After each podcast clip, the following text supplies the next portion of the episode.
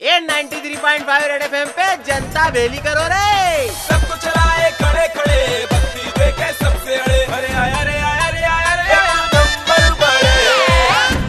गेंद में पूरी कहानी बदल डाली अगले ने छोटे।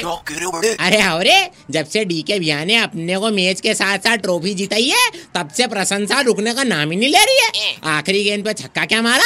दिनेश भैया तो वर्ल्ड फ़ेमस हो गया अच्छा। क्रिकेटर ऑन से लेके नेता अभिनेता सब जनों की शुभकामनाएँ मिल रही है। लेकिन मुद्दे की बात यह है कि इसके बाद भी अगले को टीम में जीगो मिल रही है कि नहीं मिल रही है? इस पे दिनेश भैया ने भी इमोशनल पत्ता फेंक मारा। बोल रही है कि एक चक्कर धोनी काका साहब वापिस आ गया तो मेरे को तो कोई पूछेगा ही नहीं। वो तो वैसे भी उस विश्वविद्यालय का टापर हैंगे जहाँ मैं पढ़ रहा हूँ। अब ये सुन के अपने पड़ोस वाले पीरवीन भैया सेंटी हो गए। बोल रही है कि दिनेश भैया को टीम में जीगो दिलवाने वास्ते दसेना मैदान में भारतीय क्रीड़ा धरना प्रदर्शन करेंगे। मैं तो बोलू छोटे क्या प्रदर्शन के हिसाब से टीम में जीगो मिलनी चाहिए? अब यहाँ कोई जिया जी उन तो बैठे नहीं है क्या परवार आओ भगत होएगी? और ये बात फाइनल मैच की तो सबको समझ आई गया छोटे कि अब से पड़ोसियों को नागिन डांस करने में आएँगे पसीने अपने डी के भी आई जाएँगे असली नगीने। हाँ नहीं तो। 93.5 थ्री पॉइंट फाइव बड़े बजाते रहो